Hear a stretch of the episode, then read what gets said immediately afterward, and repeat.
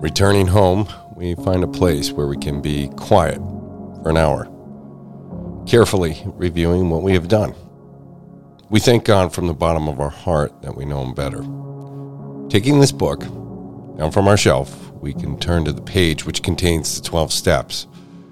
Carefully reading the first five proposals, we ask if we have omitted anything.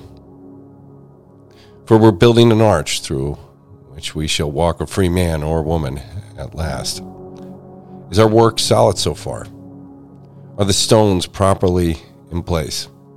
Have we skimped on the cement put into the foundation?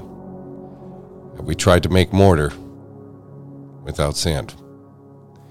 If we can answer to our satisfaction, we then look at step six. We have emphasized willingness as being indispensable.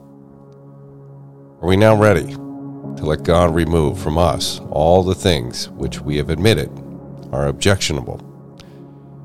Can He now take them all? Everyone?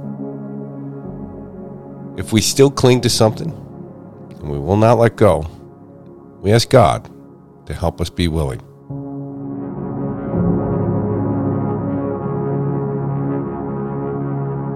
Thanks for starting your day with hammock readings and we look forward to seeing you again tomorrow.